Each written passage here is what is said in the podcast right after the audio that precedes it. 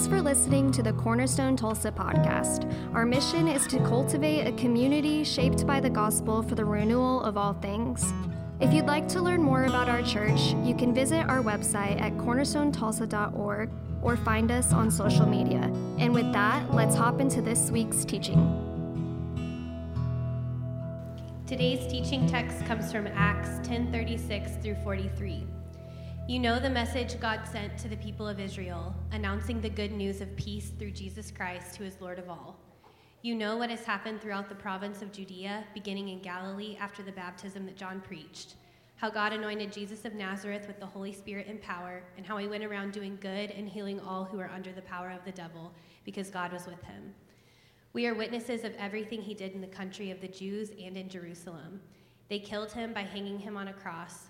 But God raised him from the dead on the third day and caused him to be seen. He was not seen by all the people, but by witnesses whom God had already chosen. By us who ate and drank with him after he rose from the dead, he commanded us to preach to the people and to testify that he is the one whom God appointed as judge of the living and the dead. All the prophets testify about him that everyone who believes in him receives forgiveness of sins through his names. Through his name. This is the word of God for the people of God. Thanks be to God. Y'all can be seated.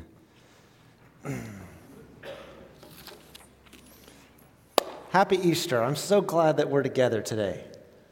I don't know if you're here and this is your church community and you're among friends, or maybe you're in a room full of strangers, which can be a little bit unnerving. I don't know if, if uh, you walk in and you're feeling encouraged and upbeat, or maybe you're coming in discouraged and life has been really hard and you feel like you've been limping through it, you know, literally or figuratively. I don't know if you believe the things that we believe, or maybe you vehemently and completely disagree with us.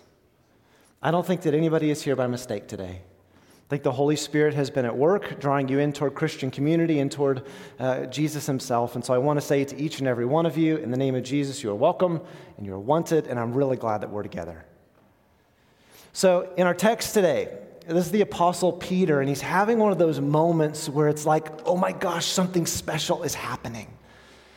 And you know those moments in life where you feel like as you're going through it, you know, this is one of those moments I'm going to remember forever. And going back to those moments, whether they were five or 10 or 20 years ago, you can still replay the whole thing beat by beat. And Peter is sitting in this room with Cornelius, but in his mind, he's flashing back to everything that's happened over the last three or so years. He had been a fisherman until the day that Jesus called him to be a disciple, an unlikely call because of who Peter was. He travels with Jesus for three years. It culminates in this Holy Week in Jerusalem where Jesus, against their expectations, even though he warned them, was crucified, publicly humiliated, executed, buried, and then he was raised to life again. Uh, for 40 days, he appeared to the disciples and to, to, great masses, and then he ascended into heaven. And 40 days after that, Peter was together with 119 or so other believers in an upper room, waiting because Jesus said to wait. And on that day, the Holy Spirit fell on Peter and actually on the whole church and something they didn't see coming began to happen. They were, those people who had been timid were suddenly anointed with power, and on that day, the church grew from 120 believers to 3,000. You fast forward a, short period of time, and, and there's this guy named Cornelius who's a Roman centurion. He's a Gentile, but he fears God and he gives gifts to the poor. He, he cares for the things of God. And one day he's sleeping and, and he has this dream, and an angel comes to him and says, I want you to send for this guy named Peter who's staying in a town called Joppa. And so immediately, uh, Cornelius sends his messengers ahead. Well, the next day around noon, Peter is sitting around the house and he's getting a little drowsy and he falls asleep. And he himself has a dream. And at the tail end of that dream, God says, Open the door, Peter. And then the door begins to knock. It's like that scene in The Matrix where he gets the message, follow the white rabbit, and then the girl with the white rabbit tattoo shows up at his house. And it's these messengers from Cornelius saying, like, this sounds crazy, but our boss said to send for you because he had a dream. You won't believe it. I just had a dream. And Peter goes and follows the men. Peter finds himself in a room full of Gentiles, something that was not permitted to happen for a Jewish person like Peter, but God said to go, and he went, and he finds himself in this crowded room, and they say, Tell us about everything you experienced with Jesus. And Peter just begins to share what he'd been through. And in that moment, Peter's life experiences began to turn into what's called kerygma. Kerygma is just the stuff that Christians preach about. For him, it wasn't like abstract ideology. Peter was just sharing, here's what I've been through, here's my life experiences. And in time, Peter's kerygma would help make sense of the life experience of countless millions who would come to follow Jesus for themselves. Now, if you paid attention to the text, what was Peter's kerygma? What was the stuff that he preached? It was in the text that we just read in Acts chapter 10. A, a very simple sermon. Four points. The first point was one, God anointed Jesus to do good, to go out and heal people, to announce freedom for those who are in captivity to the devil. Point number one. Point number two of his sermon, we saw it, they killed him, God raised him. Third point of the sermon is now he's the one. He's the one who's going to like put back all of creation together. He's the one that God has handpicked to judge the living and the dead. And then the fourth point of the sermon is everyone who trusts in him receives forgiveness of sins. There's not a funny intro. He doesn't use a poem. He just gets to the four points. And what's so telling is the story speaks for itself, and we see it in the response of these Gentile believers in verse 44 of chapter 10. It says, While Peter was still speaking these words, the Holy Spirit came on all who heard the message. If you go back to Acts chapter 2, on the day of Pentecost, the Spirit fell on those Jewish believers who were gathered together, and now this is a kind of Gentile Pentecost where they're hearing the message, the kerygma of Jesus Christ that Peter's life experiences, and the Spirit fell on them in such a way that, like, strange things started to happen, like they began to speak in other languages that they didn't previously know. And you look at the content of the sermon and you think, how did that message make that happen? On the one hand, Peter's kerygma makes no sense. Peter's preaching, the stuff he talked about, doesn't make a whole lot of sense. First, because it's so specific, it's so particular. God sent Jesus, uh, he sent one message to one ethnic group through one guy from Nazareth, of all places. I think that might be saying like, like Turley or from the, you know, the, the Texas Panhandle or like Sorry for you Texas people or Turley people. I don't know if Turley people are here. But one guy, you know, speaking to one ethnic group, one guy from Nazareth who just happens to be one more person executed by the Romans. And now we need him to forgive our sins? You think that's quite a leap. How did that message work? The second reason the, the kerygma is preaching makes no sense is because it's so oddly universal. How does what happened to one guy in Judea 2,000 years ago have any bearing on life for, for those of us who live 2,000 years later? It reminds me of a story that the BBC reported about this wealthy aristocrat from Portugal who, nearing the time of his death, decided he wanted to do something a little uncommon. So, sitting with his attorney, he took a phone book and he picked 70 random people in the phone book and decided that they were going to be his sole heirs of everything that he owned. None of them knew this man, none of them had ever heard of this man, and yet when he died, they inherited everything, these 70 random people from the phone book. And nearly all of them, the story was the same as they took the call from the attorney. They're just sure this is a scam, just like all of us have gotten the emails that we're related to this Nigerian prince and they just need our accounts and they'll wire the money. They're like, this is surely a scam. Who does that? Why would I benefit of all people? Why does his death mean my profit? And the one thing that makes sense out of the gift is the will of the giver. It was the intention of the giver that it go down this way. This is how he wanted it to be. And similarly, Jesus came and he preached the good news of the kingdom and he did good and he just died, mysteriously naming as his beneficiaries those who had killed him, and those who had denied him, and those who didn't know him, and those who didn't believe in him. It makes no sense. On the other hand, Peter's kerygma, a message about the forgiveness of sins, actually makes perfect sense.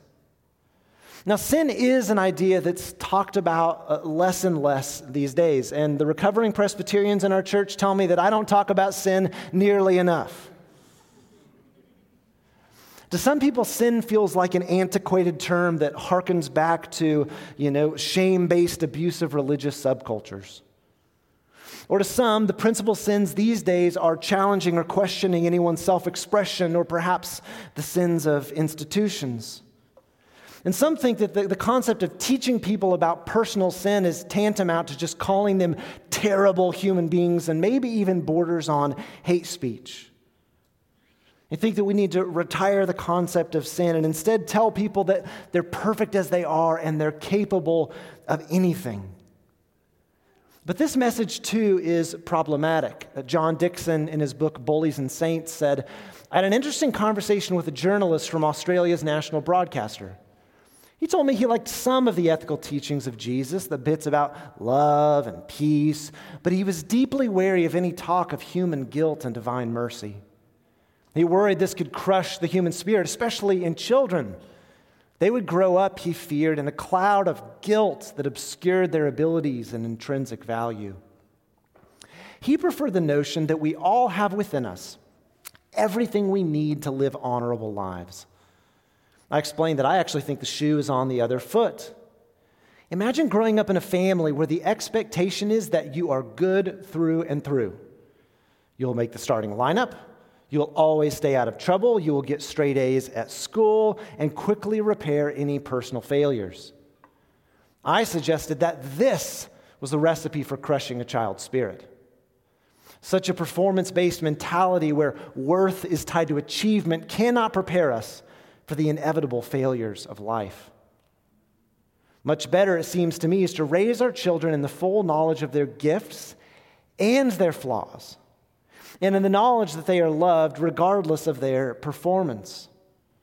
Christ did not teach, says Dickson, that we're hopeless failures destined only to be immoral, but he did insist that recognizing our flawed humanity is the first step towards seeking his kingdom. Adopting this outlook is like growing up in a family that simultaneously has high hopes for you. Who could deny Christ's high hopes for Christians? But a family that also trains you from the outset to acknowledge your faults and to trust that your membership in the family depends on love, not on achievement. Some of you have heard me before, and I actually got in trouble for it a little bit. Of uh, uh, Fran- no, who was it? Francis Spufford who kind of rebranded sin in a way that perhaps secular people could more readily understand. He talked about sin as the human propensity to screw things up. Let the reader understand. the human propensity to screw things up. I would contend that Peter's preaching and Dickson's uh, take on the value of teaching people about the reality of sin, and Spufford's idea that sin is the human propensity to screw things up, actually jives with lived human experience. That we know, if we're really honest, that we do have good instincts.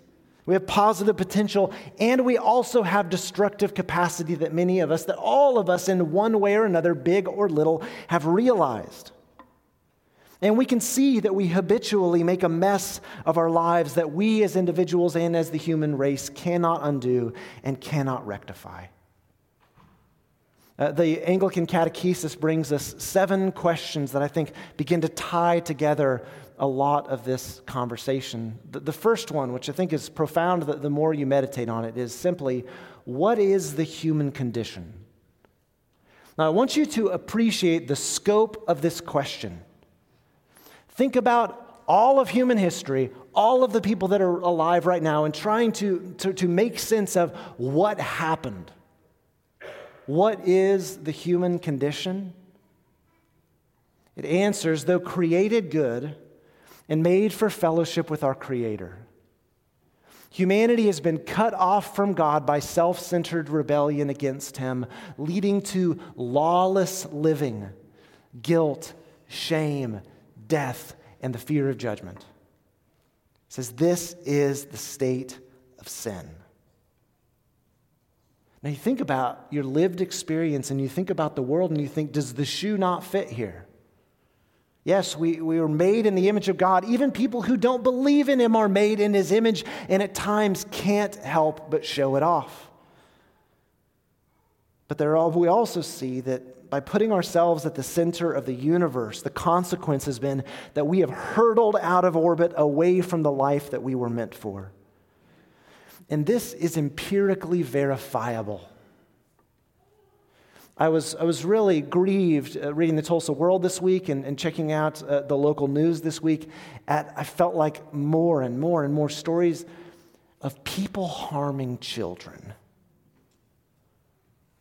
As a parent, you don't do that. Who would do that?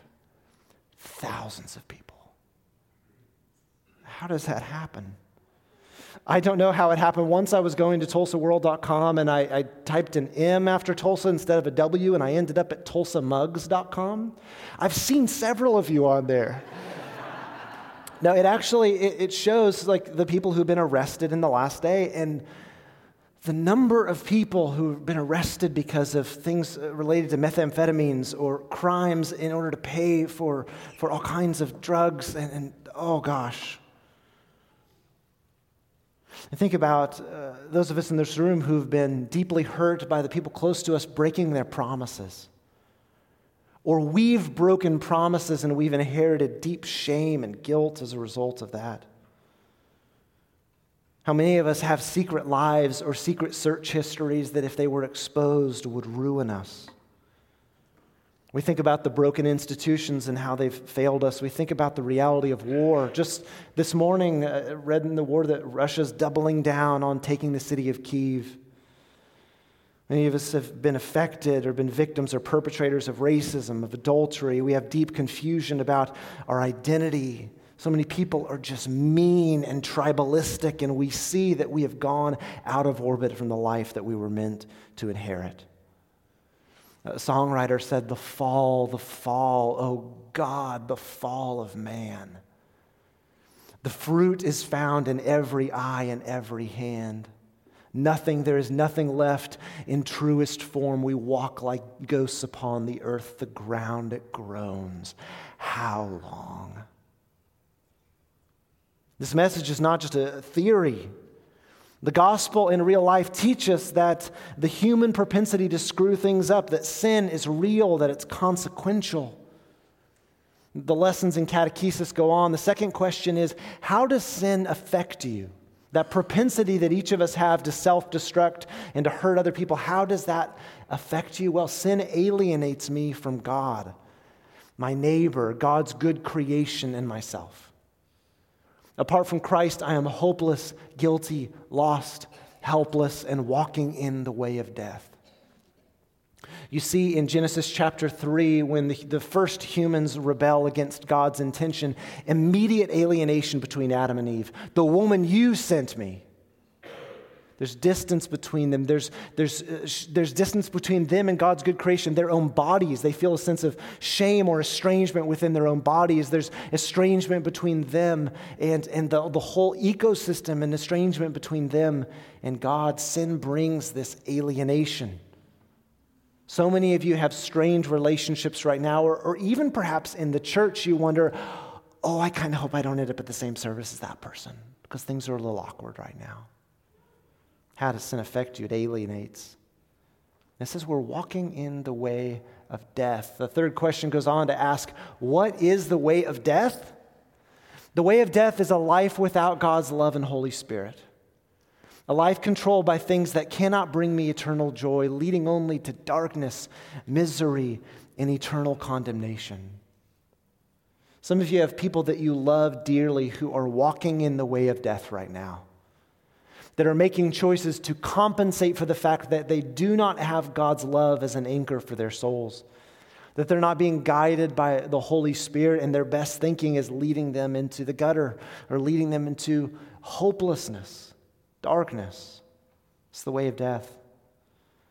Now, maybe you'd say we're managing just fine, but we certainly can't fix this problem. And I think if you think you're managing, you're bluffing.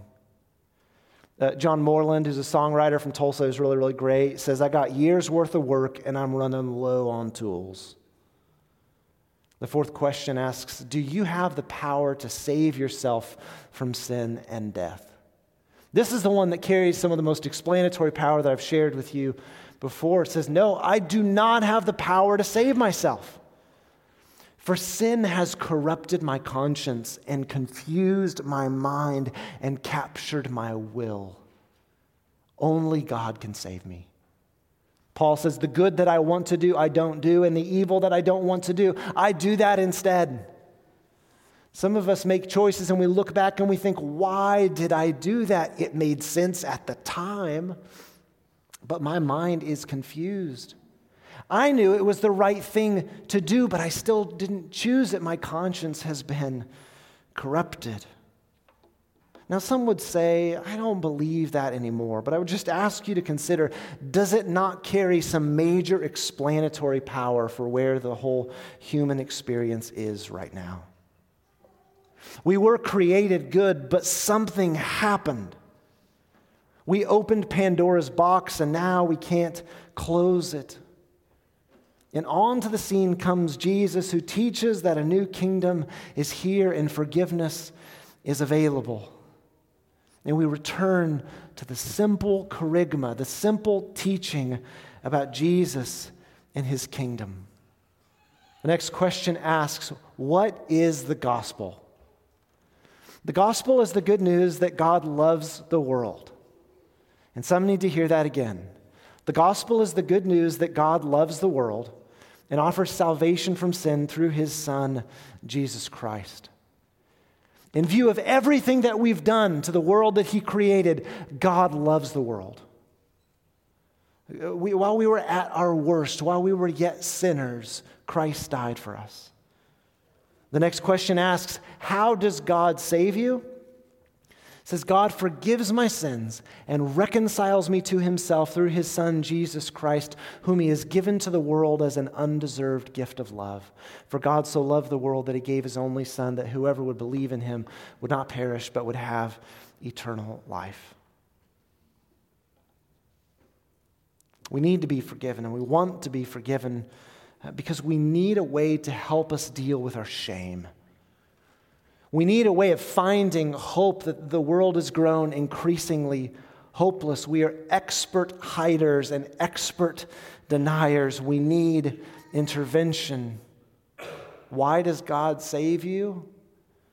Because He loves me. He saves me from sin and judgment so that I may love and serve Him for His glory.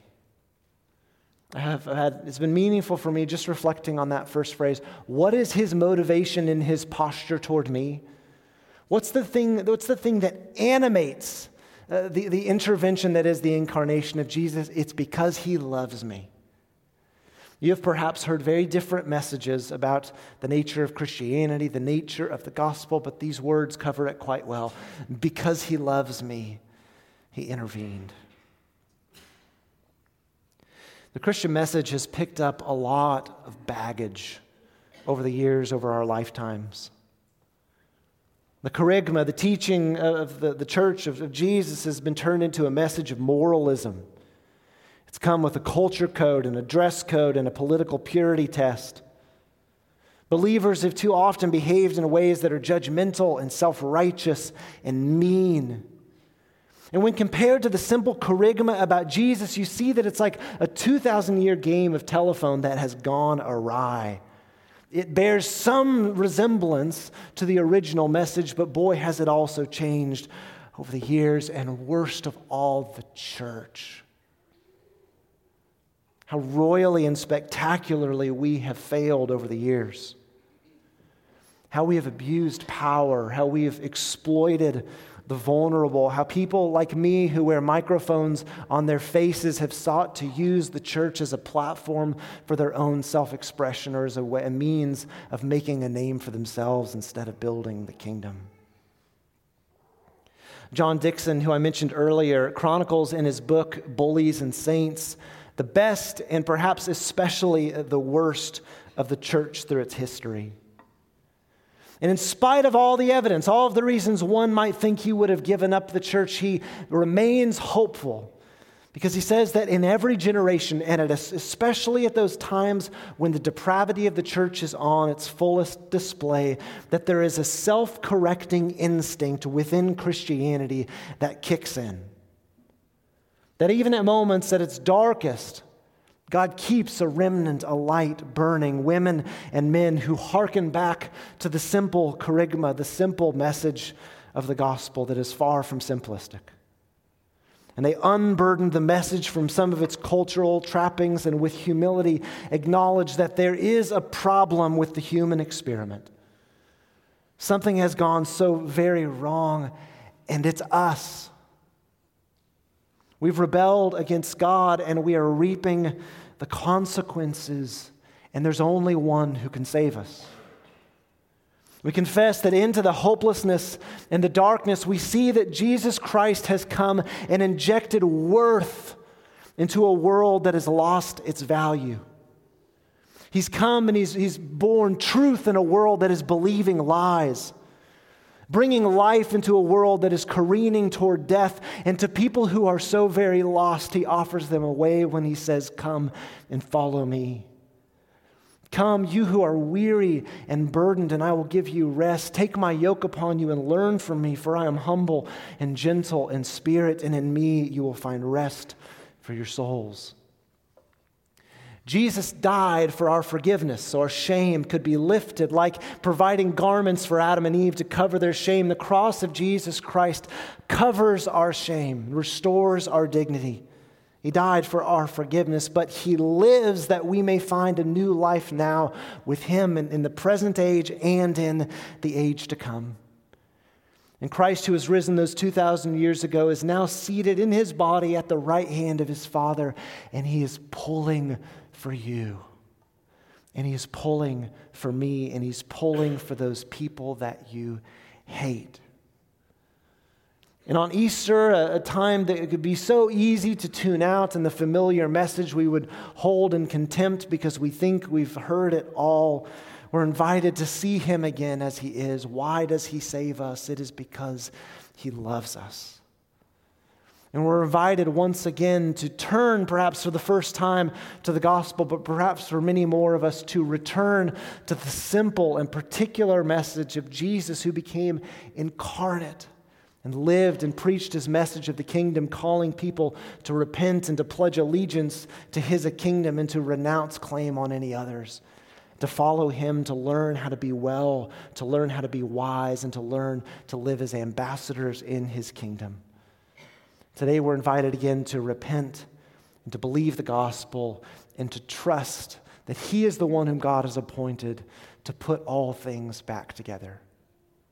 He is before all things, and in him all things hold together. He is the head of the body, the church, so that in him he might have the supremacy. Let's pray together.